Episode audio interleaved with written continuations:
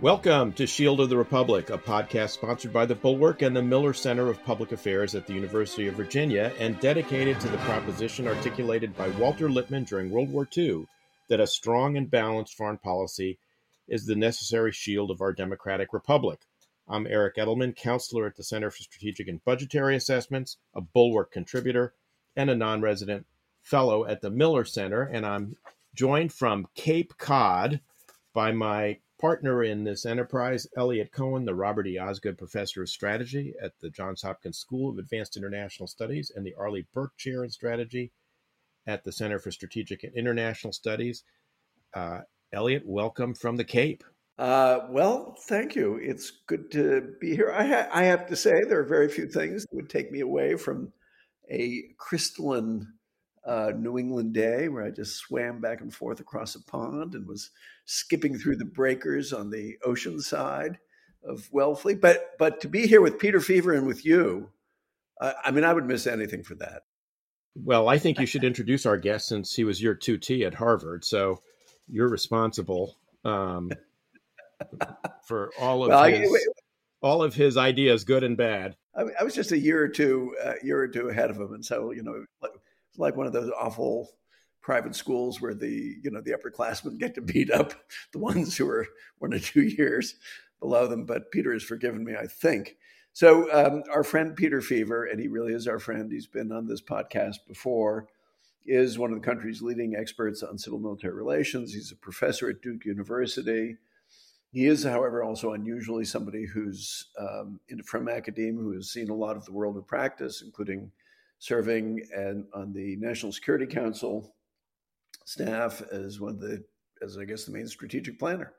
Um, Two tours on the National Security Council staff. Two tours, yes. Uh, served as a uh, naval reservist, which is probably not irrelevant to the topic of the book. Um, all around good guy, uh, which doesn't mean that we will give him an easy time. We will not. Uh, who has just written a very interesting book called Thank You for Your Service um, it's a, as, as you said, Eric, a data rich uh, study of civil military relations. I'm, I'm going to begin just by framing it and then throwing it to you, Peter, to kind of take open up the discussion.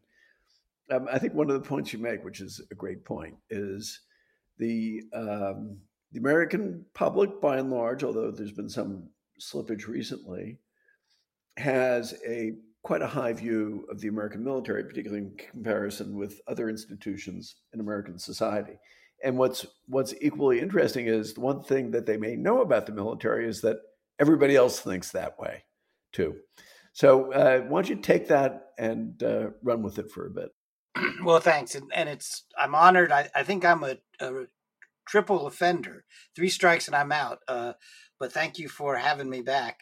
I, I must say also thank you, Eliot, for your generous blurb. You blurbed the book. And uh, when I first read your blurb, I thought you said Peter is one of academia's most cute observers. And I thought, oh, that's a very flattering thing. Then I read it again. No, it's acute uh, observers. I'll, t- I'll take it either way.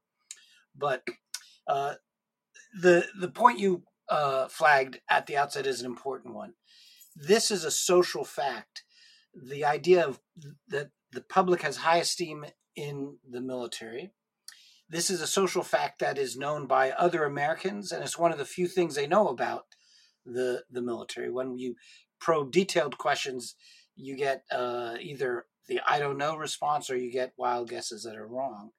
It's also one of the few things that the military knows about American public opinion. So I bet you've had the experience. You really can't have a conversation with a senior military leader that goes past five minutes before they'll point out that the military is held in high esteem. It's something the military cares about, and the book says they're right to care about it. I the book also reminds people that it was not always so. So it's not as if since the founding of the republic, Americans have held the professional military in high esteem. I would say the normal the the for most of our history, we held the citizen soldier in high esteem, the one who answered the call of the bugle and rushed rushed to rescue the country, but then went home to the farm plow, and the professional military who served during peacetime. That was they were not held in high esteem. Uh, that created a crisis after uh, the shift to all volunteer force when we had to recruit people into this so-called low esteem service uh, for an extended period of time. And i think the pivot point in the the chrono- chronology is the reagan era when reagan rebuilt confidence in the military and was able to uh, you know have that confidence be extended to the professional military not just to the uh, wartime military, and that's uh, that's more or less held true for the last uh, four decades. How how healthy is that degree of esteem? And that awareness on the part of the military about it. Because, on the one hand, obviously, you do want to have people appreciate the sacrifices that some military people make, not all military people, let's remember. Um, but on the other hand, uh, and I'll betray my own views, I think there are also pernicious consequences from this, including a degree of escaping real accountability. Or am I being too harsh? Well, so there's really two questions uh, you can ask from the skeptic's eye. One is, it's high, but will it remain high? And I'm of the view that says it's it's high but hollow. Of course, in the last several years, it's gone down, and and we can dig into that in a moment if you want. The other skeptic's question is the one you asked, which is it's high, but is that a good thing? And my view is that uh, it comes with some positives and it comes with some negatives. Uh, and all in all, the pos- positives outweigh the negatives. And I would rather have the problems we have with American high esteem of the military than the problems that, say, Canada might have or some of our NATO partners have with low esteem of a military that they need for national security purposes. There are things that are worse, even amongst our, you know, advanced industrial democracies. There are civil military problems that are worse than the ones we have here. But you do put your finger on one of the downsides. When you put the military, when you hold the military in such high esteem, you're putting them on a pedestal and in the book, I talk about pedestalization. When you put someone on a pedestal, they are up there looking down and potentially looking down on you. And it's an invitation, an opportunity for alienation on both ends. You know, you have unreasonable expectations of them, and then when they fail, whoop, you knock them down uh, and trample on them.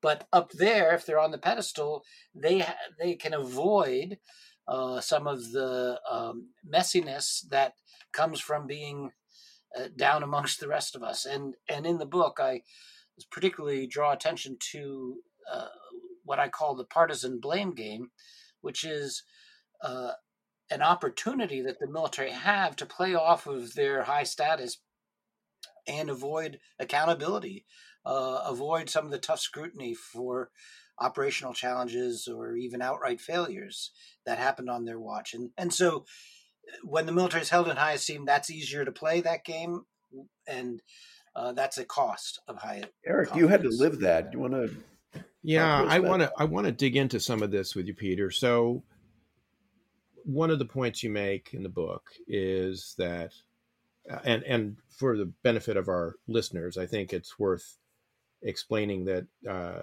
th- this is uh, based on two very large surveys uh, that uh, proprietary surveys that uh, you conducted in 2019 and 2020, but it also draws on a wealth of other data, Gallup polling, the National Election, American National Election Survey data. There are lots of sources of data here, and as Eliot said, I, as I've mentioned, it's a very data-rich book but the the real i mean correct me if i've got it wrong but from reading it uh, the the real increase i mean you talked about the low esteem that the all volunteer force faced in the wake of vietnam and trying to recruit a force then also problems of drugs chief of staff of the army saying it was a hollow army etc the real two enormous uh, boosts to the public estimation of the military were the first Gulf War uh, in in 1991, and then 9/11 and the uh, deployment of the U.S. military into the uh, wars against uh, terrorists that followed on from from that. But to, to to dig into what Elliot was just saying, the public also seems quite ambivalent about those wars. The, the endless wars, the forever wars, they were clearly inconclusive. In the case of Afghanistan, it, it ended, you know, disastrously and tragically uh, in 2021. And yet, I I would say, and you know, from my own experience here, that you know, in the Pentagon, the military has really escaped from a lot of accountability and and you found that there is this sort of immunity from prosecution, if you will, um, in the data about public attitudes. I mean, can you talk about that a little bit? Sure. Uh, and let me just emphasize for our listener that the data was proprietary, but it's now available for anyone to download. So if you're a grad student looking for uh, something to write a paper on and you need to show off your statistical analytical chops, download this uh, these data files because we've the book just barely scratches the surface of, of what we got. But one of the things surveying in 2020, it's which is before the Biden decision to leave, regardless of consequences, but still in the middle of President Trump's debate about or signaling that he wanted to leave Afghanistan regardless of consequences. So the policy issue was available for the public to evaluate, and it was clear that the war in Afghanistan by 2020 was not going the way uh, we all hoped it would, you know, in the early 2002 timeframe and thought maybe it had a chance of going.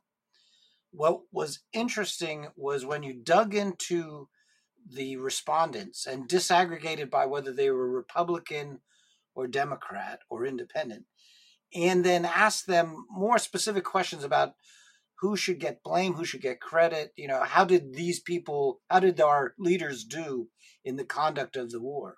So much more uh, nuanced questions than previous polls have asked.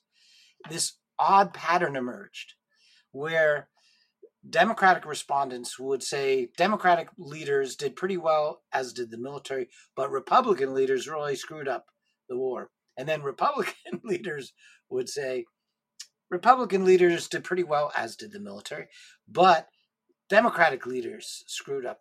In other words, the partisans were willing to blame the other partisan civilian leader, but not blame the military. And if it was a question of giving credit, they would give credit to the military. If it was a question about blame, they'd give blame to the civilian leaders. Now, uh, as you know, you both served at senior levels as civilians. Civilians do make mistakes, so they they should be held accountable. absolutely. and I just I want to stipulate for all our listeners that I am not suggesting that civilians did not make mistakes or uh, you know should not bear the, right. plenty of share of the blame for things that went wrong in either of those two conflicts. But what what the polling suggests is that the civilians do not enjoy any insulation beyond partisanship whereas the military enjoys an insulation from criticism uh, and possibly from accountability uh, just by virtue and, and, they can sort of attach themselves to whichever is the the in, the insulated uh, partisan uh, civilian leader. Now our polls weren't showing that the military was actively fomenting this but our polls showed that the this was available to the military when they're in the hot seat. And so that, you know, that is a, a potential downside of high confidence because it could insulate the military. If I had money to do more surveys now, I'd want to follow up because it's now two years after the disaster, disastrous departure. And what is the public thinking now about the military? My own guess would be that the military is still avoiding uh, the you know suffering the most uh, blame and the decline in confidence is not really driven so much by Afghanistan as by other factors. But that's an empirical question worth investigating. I mean, I agree with the basic conclusion, but I think I'd push the implications harder. I think it's it's extremely unhealthy because look, when you had a draft-based military people saw the underside of the military. Military is a big, complicated organization with a lot of wonderful people and a lot of not so wonderful people. and which does some things brilliantly well and some things, you know, that are just stupid or bizarre or incompetent or ineffective. And in a draft military, everybody knew that. I mean, hence cartoon strips like Beetle Bailey, which I, don't, I have no idea how that one survives, although it seems to, which is, you know, the army is seen from the point of view of a draftee, basically.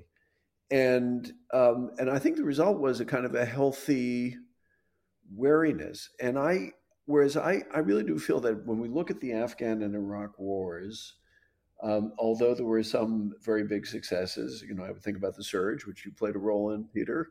Um, you definitely did, Eric. I played maybe a minor role in it, but uh, I mean, it was a military military idea executed by by military people, so they're the ones who really deserve the credit for. But you also had things which were appalling, and I'll, I'll give you just one example. When I first went to Afghanistan for Secretary Rice in 2007, and I I was astonished. There were like seven different chains of command. There were seven, like seven different wars. You had a, an American force, um, uh, Operation Enduring Freedom. You had a NATO chain of command. You had the so-called White Special Operations Forces. They were fighting their own war. That's sort of the Green Berets. You had Black Special Operations Forces. In other words, Delta, the super secret ones. They're fighting their own war. CIA is fighting its own war. Uh, the people who were responsible for training the Afghan military, but were also conducting operations. They were fighting their war. And you know, when I when I talked to military people about that, and they well, and I said, what about this unity of command thing that you're already pre- always preaching?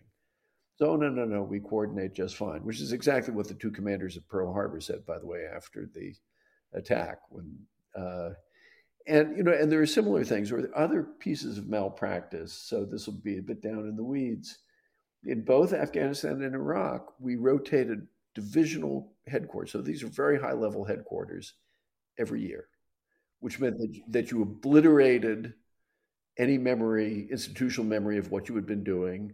You incentivized people to drop their predecessors' plans in favor of their own plans.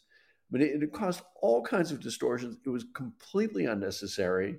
That was a military judgment. The civilians had nothing to do with it. And it, it you know, I felt it really had a deleterious effect on our conduct of the war. And I have not only have I not heard criticism of this from the outside, the thing that troubles me most is I don't think the United States military really kind of held up a mirror to itself after the first decade or so in Afghanistan and Iraq, saying, where did we screw up? Because they most certainly did. So there's two things here, and the that are they're worth distinguishing. One is uh, they're both drivers of public confidence, by the way. One is what I call patriotism, and that's the rally to the flag. So after 9 11, public confidence in the military went up immediately, not because the military had done anything yet, but because we were in wartime, and so there's a rally effect.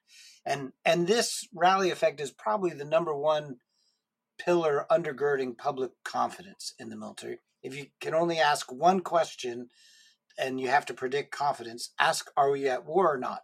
And if we're at war, public confidence is likely to be higher. If we're not, it's likely to be lower. The second, though, gets to the heart of what you were talking about, Eliot, and that's performance. Is the military good at the military mission that it's doing? And here, the poll results are pretty clear. That drives public confidence in the military if you prime the public with information that the military is not doing well, you can drive down confidence. So it it does respond to bad news. Abu Ghraib, probably a little bit of a drop in confidence after those reports. Um, you can drive down public confidence, but the public has baked into its view of the military the idea that the military is very competent and is good at what it does. And so it's anchor, it's a view that's anchored and takes a fair bit of a push to drive it down. I'll just flag one, a third one because it's somewhat related, and that is ethical, prof- professional ethics. The public likewise ho- believes that the military is ethical in how it wields its uh, responsibilities.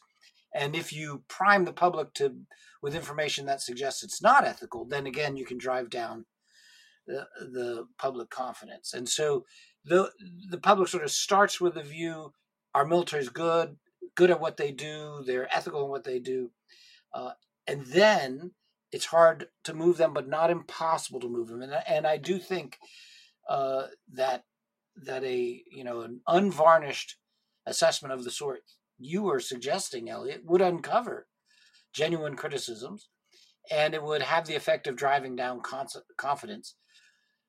I don't that that's a price worth paying. I think uh, for deservedness. My recommendation at the end of the book is the military should not worry about keeping public confidence high.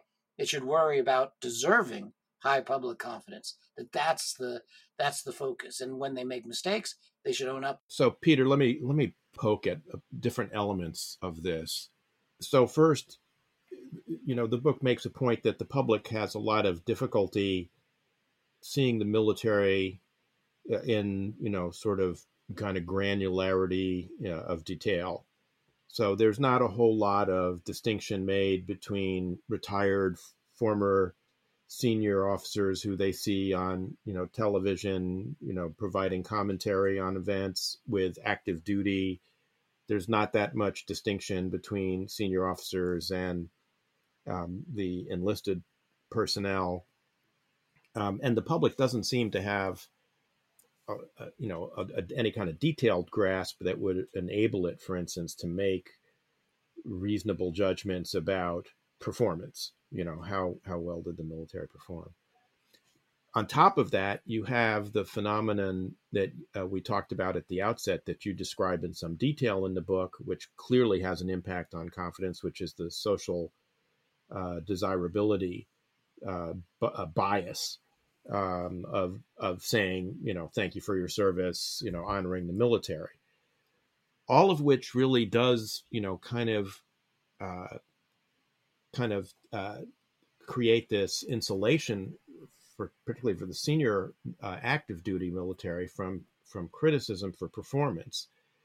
Um, and I one of the, I guess I would say two things. One, to Eliot's point, there doesn't seem to have been a lot of self reflection. I mean, there there have been efforts at lessons learned. There's been a very you know interesting and pretty good two volume detailed history of the U.S. Army's performance in Iraq, for instance. Um, but you don't get a sense that that has been really reflected on or even read by a lot of senior officers. And you also have this, um, and I would just, I would take maybe not an issue, but maybe just put one nuance into what Eliot said earlier. There does seem to be an awareness among junior officers that their seniors are not being held to account. And that that came up a couple of times, you know, uh, while we were in office with articles appearing in um, professional military journals by active duty officers saying, "Hey, wait, how come no one got you know fired for some of these failures?" Um, and to his credit, I think Bob Gates, when he was SecDef, did try to bring some of that back a little bit by making some changes, uh, by essentially firing some people when things went wrong. But you know that you know what's so striking about what Gates did is how singular it was and it really hasn't happened. You know, it didn't happen before. Obviously, his tenure really hasn't happened since. I, I would invite either or both of you to comment on any of that. Well, I agree with you that the that the public doesn't follow the issues closely enough for for it for these this level of granularity to shape its attitudes. The polls show that that the public can distinguish that knows that there is a difference between officer and enlisted or something knows in the abstract knows in the abstract there are different services. But they're not closely following it and it and so their view of the military tends to be you know more of a blobby moving like that. That doesn't mean though that those differences aren't important. And you you put your finger on it. One of the challenges senior leaders have is not maintaining public confidence, but maintaining confidence within the rank and file, uh, and and partly for the reasons that you identified. But I want to flag a second factor, which I think uh, may be even um, well, I won't say more impactful, but just as impactful, and that is the a change uh, really late in the Trump years that tried to drive a wedge right between the senior military leaders and the rank and file. And he was messaging the public, he being President Trump. So he really was trying to shift the public attitudes. And he wanted to say, public, don't have confidence in the generals because they're criticizing me. Do have confidence in the rank and file who are keeping quiet, and I'm going to tell you they all support me. And so that was a very unusual moment to have an American commander in chief sort of try to split, you know, uh, the public's views be, uh, between the senior leaders and the, the rank and file. And the polling, which was done since my book, uh, confirms that he had some success. It's not just, of course, it wasn't just him making this message. Tucker Carlson and other Republican leaders have echoed it as well. And the biggest drop in confidence has been among Republicans. And I think that I trace that back to this effort to, by President Trump and others, to sort of separate the military that doesn't seem to like Trump from the military that does seem to like Trump and create sort of a two tier system for the public. So I, I wanted to push a little bit further on that. You know, first, one thing is, you know, it, it does strike me that the criticism that the military does get um, has nothing to do with military competence. So if it's on the right, it's oh, the military is woke. Uh, there is a very quite significant uh, critique on the left, which has had real consequences, which is the military doesn't deal with um, sexual offenses and uh, you know is, is, inequitable to women and, and, stuff like that. And that's actually had real consequences in terms of pulling uh, certain kinds of investigations and um, uh, disciplinary procedures out of the the normal chain of command. So, one question I suppose I have for you is Are those norms shifting? I mean, in particular, setting aside, well, it's hard to set aside Trump, but to the extent one can, I mean, it, it is striking to me that someone like DeSantis, and there are, I think, other politicians as well, are now willing to be openly critical of the military for being quote unquote woke. Um, and you, you know, in a certain way, it's almost criticizing them for being unmanly. I mean, that's the the kind of this to be perfectly honest, that's the subtext uh, there. They're you know they're not um, they're they're they're not heroic figures. Now he hasn't been able to translate that into a critique of actual military competence because I don't think it works. But but it, it's striking that it's there, and I, I so I wonder if well Ted Cruz, Eliot Ted Cruz explicitly made that um, argument. Remember, he he was the one who put the video of the Russian military engaging in exercises up and saying, "Oh, look at this manly military as opposed to our feminized military because it's so woke." You know, and you can see how well that masculine military has performed in Ukraine. Yeah, well, I mean that, but but still, I mean it is it is striking that that's now changed. The military is fair game on in the culture wars. Um, Eh, on both on both sides, primarily from the right, but there is but there is some from the left. Is that significant, or do you think that that's just you know this is more the afterwash of of Trump? No, this is this, this well certainly part of the afterwash of Trump. I think he accelerated and transformed and created permission space for Republicans to do things that in a previous uh, era only the f- most extreme you know, nut wing of Republicans would ever dare to say some of the things that are now coming out of, you know, senior Republican um, voices. Uh, that so there, I don't think we can diminish or we can minimize, I should say, Trump's uh, role, but I think it fits into a larger uh, phenomenon which I would call the politicization of the military. Uh, and that is mostly done to the military by civilians, although occasionally, as we've talked about in a previous podcast, the, the military can be sloppy or you know allow themselves to be politicized, or in the case of retired military officers campaigning in uh, for on behalf of presidential candidates, they can be actively politicizing themselves. But what happens in this politicization and what the polling suggests is that the public looks at the military and says the military is politicized when they agree with my the opposite party. So Democrats say when the military agrees with me, say it's uh, implementing, you know, strong po- policies designed to recruit all Americans from all walks of life, what Democrats would call DEI policies. Okay, then the military is not being politicized. But when it's agreeing with the other uh, party, then it's being politicized. And of course, Republicans do the same, and that's what the the Republican critique of woke is. Is it's a it's attacking the military using a civilian cultural war context, and it's very bad for the military. Uh, and I have a norm that I'm trying to get out there, which is let's give the military non combatant immunity in the culture wars. Let's have them, you know, not be combatants so they can't be targeted. Uh, so the Republicans should stop targeting them, as, say, Tuberville is doing with his hold. But the Democrats can't hide behind them. You know, if they have a culture, uh, a, a policy that's controversial, it should be civilians who are defending it, not the military. And then the military have to learn how to talk about this these issues without triggering, without sounding like they're culture warriors. It it's a it's a norm that I think we need to take hold to push back against what is otherwise just a tidal wave of pressure politicizing the military. Over time, I think it's going to uh, undermine public confidence in the military. It hasn't done so automatically because of this partisan effect where people will say, well, as long as they're agreeing with me, then I'm not going to consider them politicized. But that's a that's a I believe temporary and over time, if the military gets in this game, it's going to you know spiral them down as happened with the Supreme Court. Just one quick follow up on that. You know, I, I wonder though if that's really feasible because at the end of the day, militaries have to reflect at some level the values of the society they come from.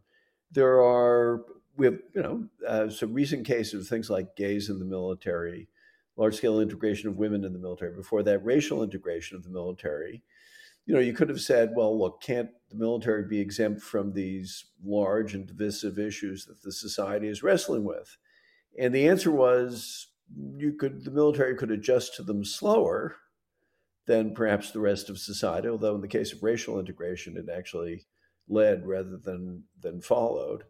Uh, not really in the case, I think, of, of women or or homosexuals, but you know, at some level, isn't that isn't that truce always bound to break down? Yes, at uh, I would say there's a difference between aligning with cultural values to include the evolution in cultural values, which is what you're talking about, and I agree. Yes, the military has to. If it gets too far out of step, then uh, it has a problem, especially in an all volunteer, sorry, an all recruited force, where it needs to draw from the same civilian society. But that's different from what we're seeing, you know, in the summer of 2023, where there's an active culture war dimension that that goes, I think, beyond what you were uh, just referencing. I, I think there's a way that the military can evolve without becoming a um, uh, a victim of of the culture wars. The it's also the case that if there's a problem in civilian society, it will show up in the military. If there's a suicide problem in civilian society, it'll show up in the military. Drug problem, it'll show up in the military. Sexual assault, it'll show up in the military. That doesn't mean that we can tolerate it in the military at the same levels that we as a society unfortunately tolerate those ills in our civilian society because the military has a special role and so we we are right to hold the military to a higher standard of suicide prevention a higher standard of sexual assault uh, sexual harassment prevention we the, we can't say, well, as long they're no worse than the average college, we're not going to deal with it. No, we have to.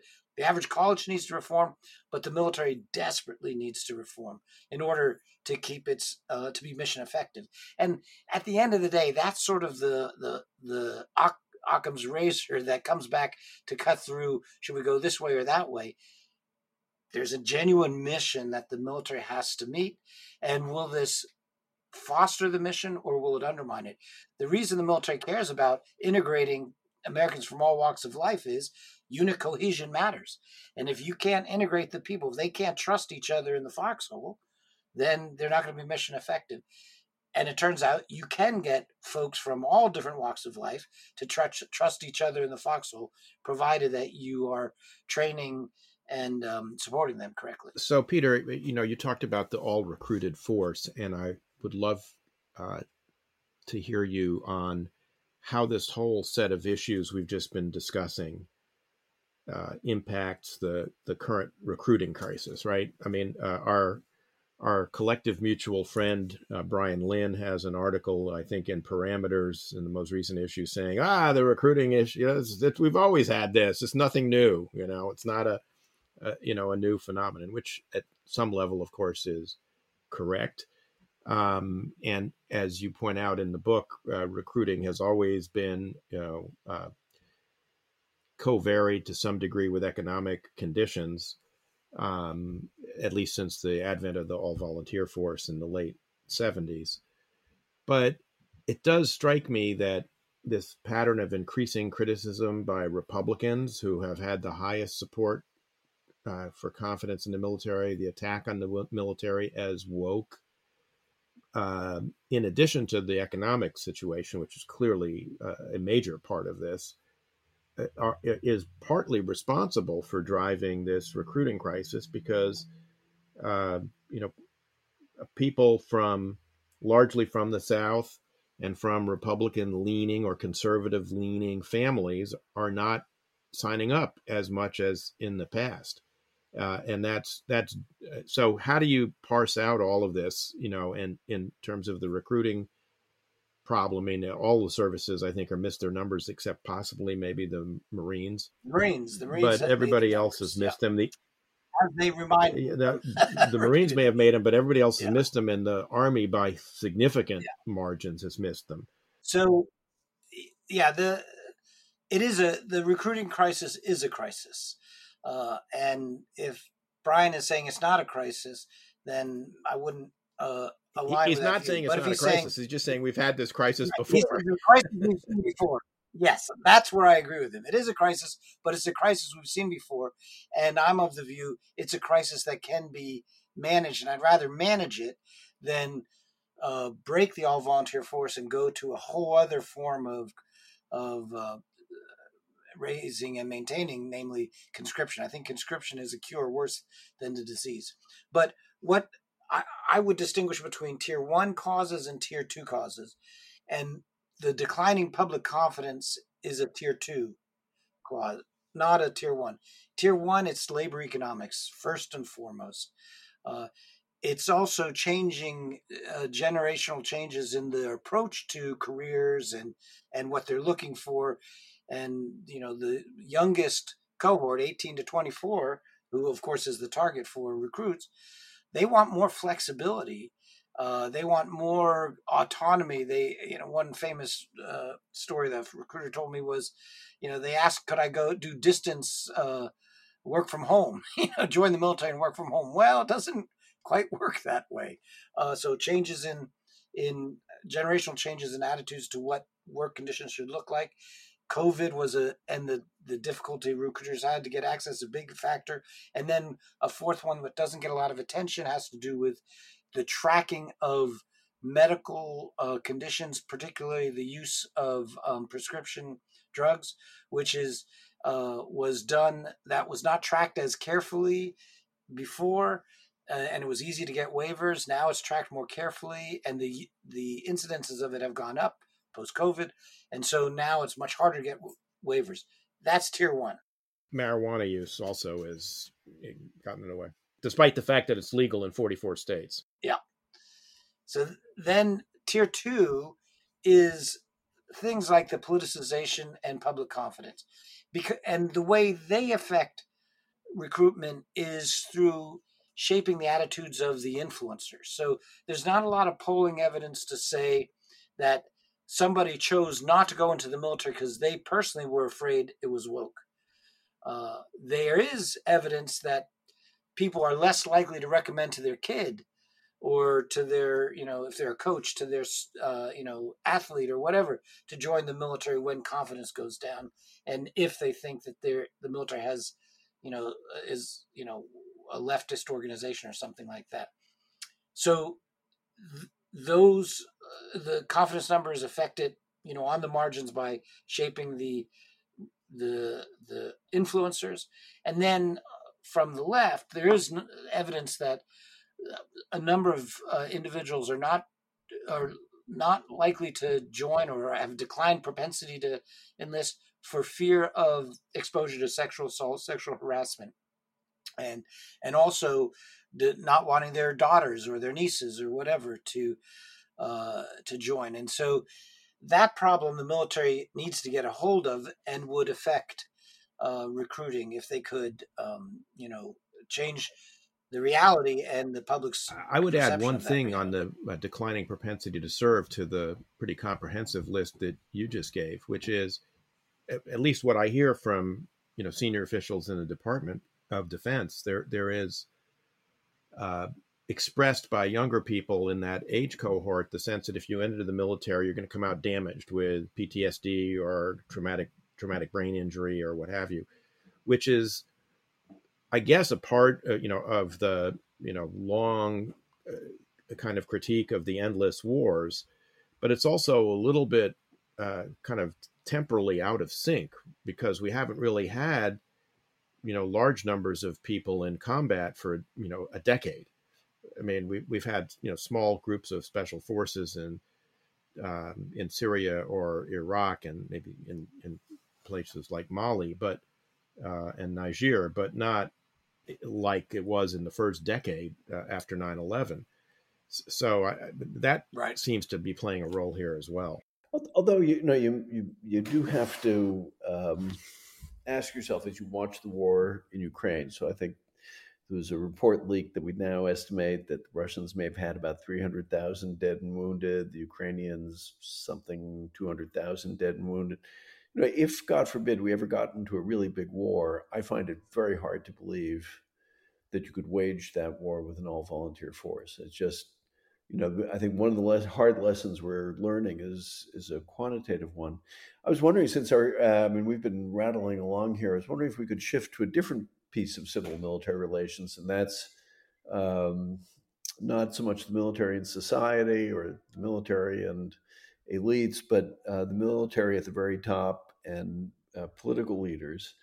And uh, Peter, um, I'll give away a minor secret. You and I belong to a, a uh, small group of somewhat paranoid uh, students of civil military relations. We're always kind of comparing notes on uh, the latest.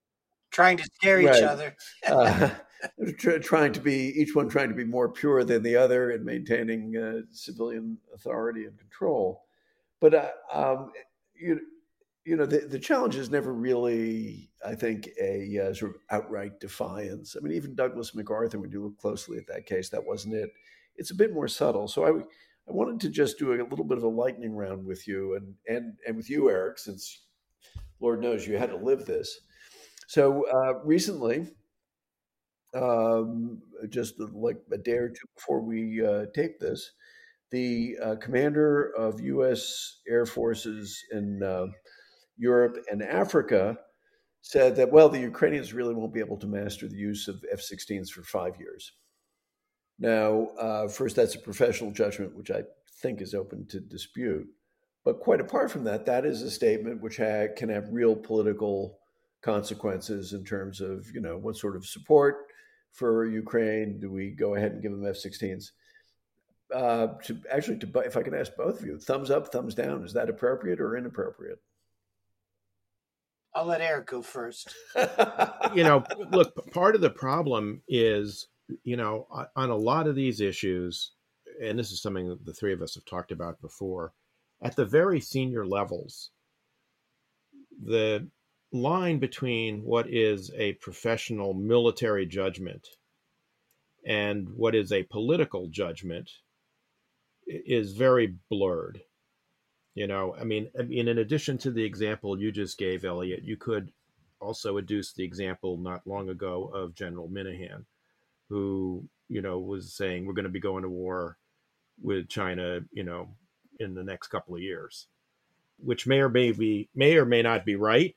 You know, I mean, I I'm, I mean, I tend to be, you know, as it goes with China, I tend to be on the more alarmist side of the spectrum by and large. But whether it was appropriate for you know a four star to say that um, publicly, you know, or in an unclassified setting, I mean, you know that that I think is open to question as as well. My own view is that when when it comes to these kinds of statements, senior military leaders would be well advised to take you know um, the advice uh, that Speaker Sam Rayburn um, you know once used to give to young politicians and which I used to keep on an index card taped in front of me whenever I was testifying in front of the US Congress which is nobody ever got in trouble for something they didn't say. You know and and that goes by the way for civilian leaders as as, as well. I think there's far too much commentary nowadays in part because of the ubiquity of the media you know in and around the decision making process people ought not be saying things on the record and they ought not be saying things on background i mean there has been a Eliot, you and I have had some exchanges on Signal about this, um, there's been a concatenation of background briefing in the Financial Times, New York Times, Washington Post of administration figures second guessing the Ukrainians. Ah, their offensive doing badly. They're not doing the right things. They've got their forces, you know, uh, malapportioned. They shouldn't be in the South. They ought to be defending Kupiansk, blah, blah, blah, whatever you know they're not capable of making real gains those judgments may or may not be right uh, i tend to think they're not but they ought not be expounded you know in the press at the same time the administration is trying to go to congress for 20 billion dollars worth of additional you know um, material support uh, in a supplemental for ukraine because that that kind of background is just undermining their case. So my response will be a little more cagey. Uh, the the polling shows that the military cues can move, can nudge public opinion.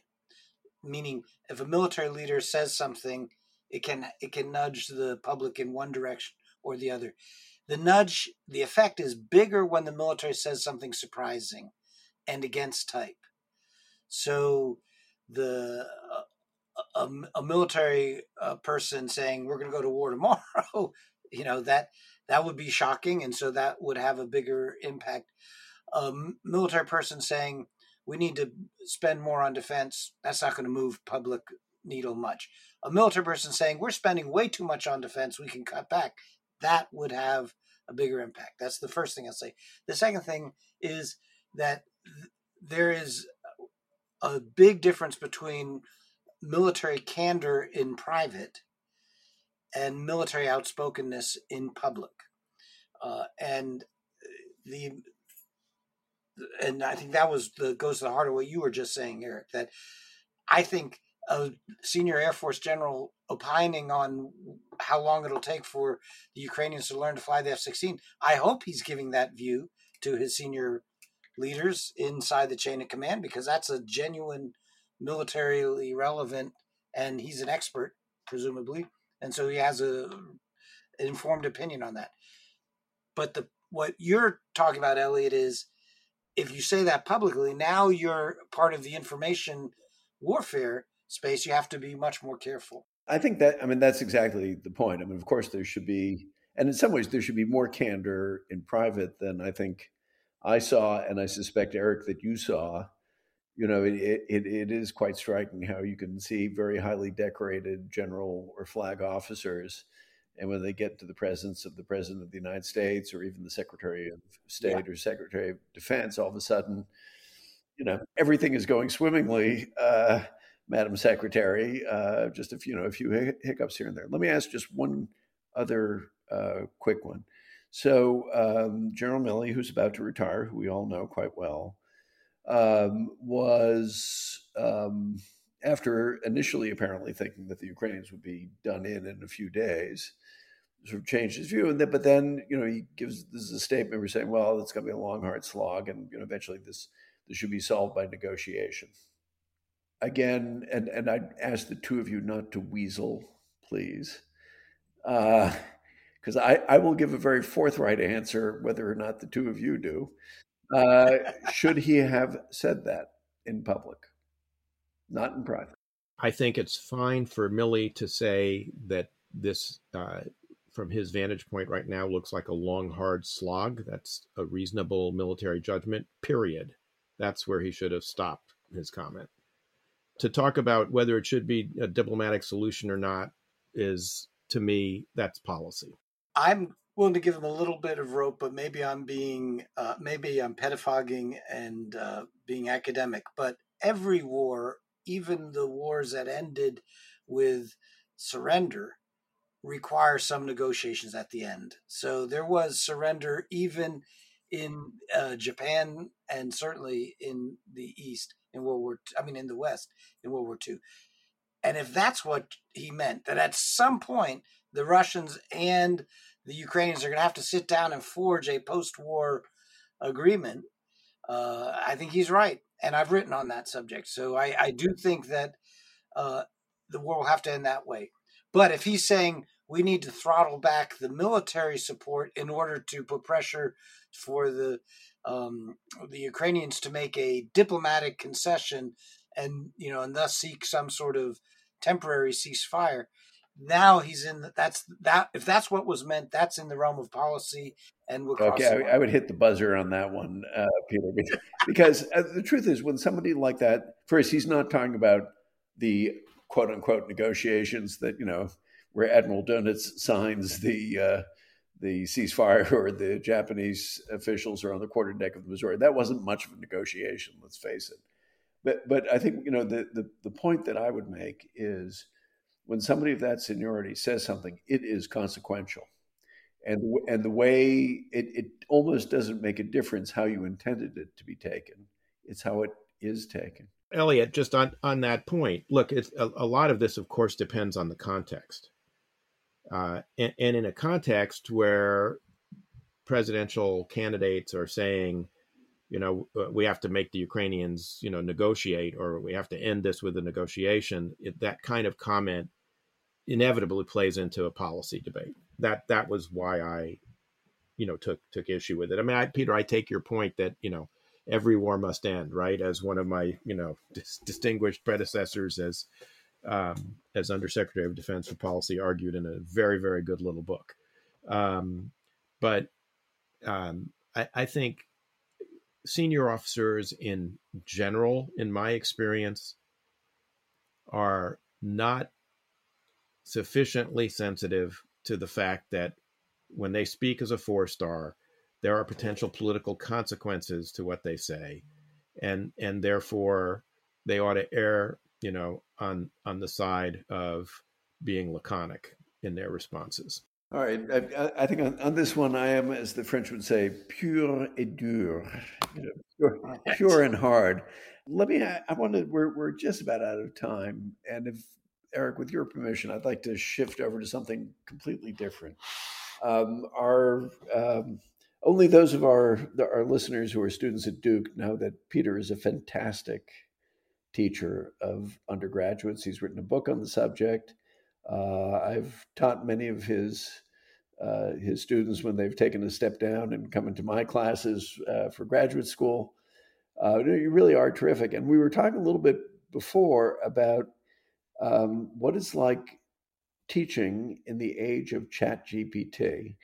And I'll just um, kind of stick out my own position. I've played. I'm first, thank goodness, I'm retired from teaching um, and in part because I wouldn't like to have to deal with this. And having having tried Chat GPT a few times, it's it has always struck me as a resembling a mediocre, extremely ambitious, um, kind of somewhat sycophantic sophomore. You know, who will dish up anything that you really want. If you say, I, I didn't like that answer, it'll say, Oh, I'm terribly sorry. That'll give you something else that's completely fallacious also. So how do you how do you and of course this is just where G, ChatGPT 3.5 or 4 point something. Um, but it's going to be a serious issue what what these models can do. And I'm just wondering if you could talk a little bit to our listeners, some of whom may be students, some of whom may have kids who are students, um, about what what's the world of teaching and learning in this era. Well, the truth is, we're still figuring this out, and we're going to be. We have to f- fly this plane as we build it, uh, and I'm prepared to f- to hear back that I failed miserably in the approach I'm I'm going to be taking. But there there's broadly two approaches. One is that uh, you build up the wall, castle walls, you widen the moat, and you say everything is going to be done hand, pencil, and paper, and in real time, no access. Uh, and I think that's appropriate for some uh, evaluative exercise. I've always done some of that. That's a very real life situation. So there are times when you are hauled before your boss and asked, you know, a question and you don't have any time. You got to be able to answer it in real time. So there's, but I don't think uh, you can have all your evaluative exercises in that because one of the most important skills, Eliot uh, and Erica, you know well, is writing. You have to be able to write to work in our business. That when you're working in the national security, they care about your oral and your written expression. And so that requires papers, and that opens the door for use and misuse of ChatGPT. I link liken it to Wikipedia in the early days. I don't know if you remember what it was like, but the first year or two of Wikipedia, it was, you know, a, a, a swamp. Uh, it's it's gotten much better, and now Wikipedia is, you know, a reliable first step, like an Encyclopedia Americana, you know, that you pull off the shelf and take a quick look. Uh, when did you know the battle happen? Okay, that'll give you the, the a quick answer.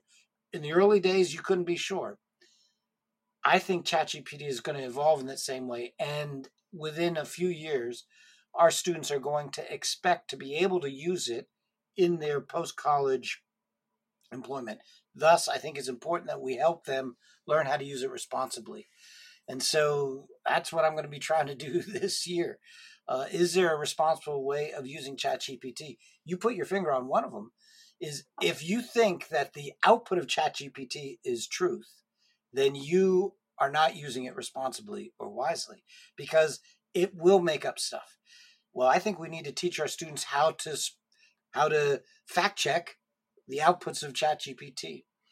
Uh, it'll also, you know, paper over with banalities when you want hard and incisive uh, things. Well, first drafts often look that way. I mean, I'm sure you can think of first drafts you've read that were uh, pretty mushy and they needed to be tightened up. So I think ChatGPT is going to be used for an iterative process, helping a little bit, but then the human is supposed to improve on what the AI produces and back and forth. And I'm going to try to have my students do it that way and uh, talk to me a year from now, and I'll tell you if I succeeded or failed. I think that Eliot thinks that your and my answers to his pop quiz on on who violated you know best practices on civil military relations was filled with the banalities that ChatGPT Chat would generate.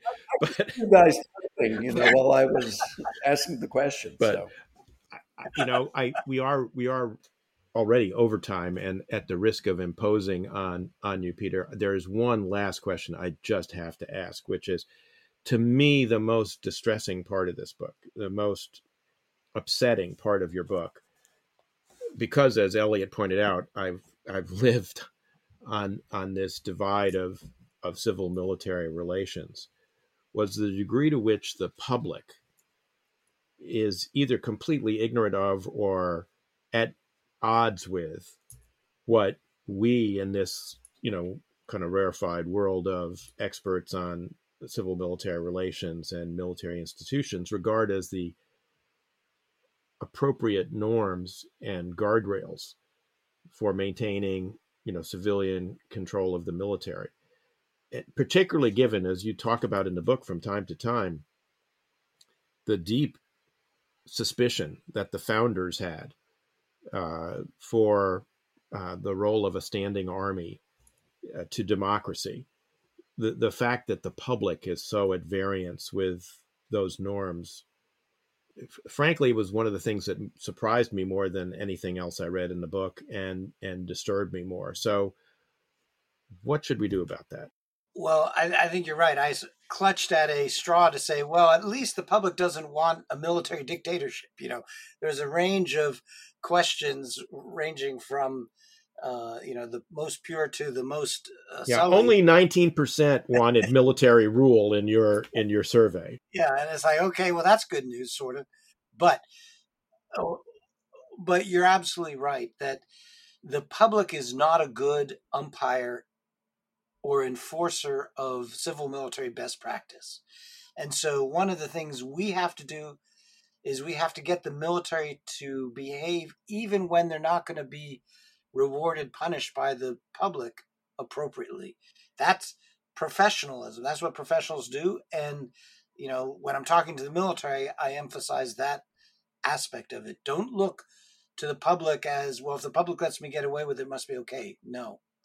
However, the public ignorance is a function, I think, of two things. One is the growing gap between the American public and the military.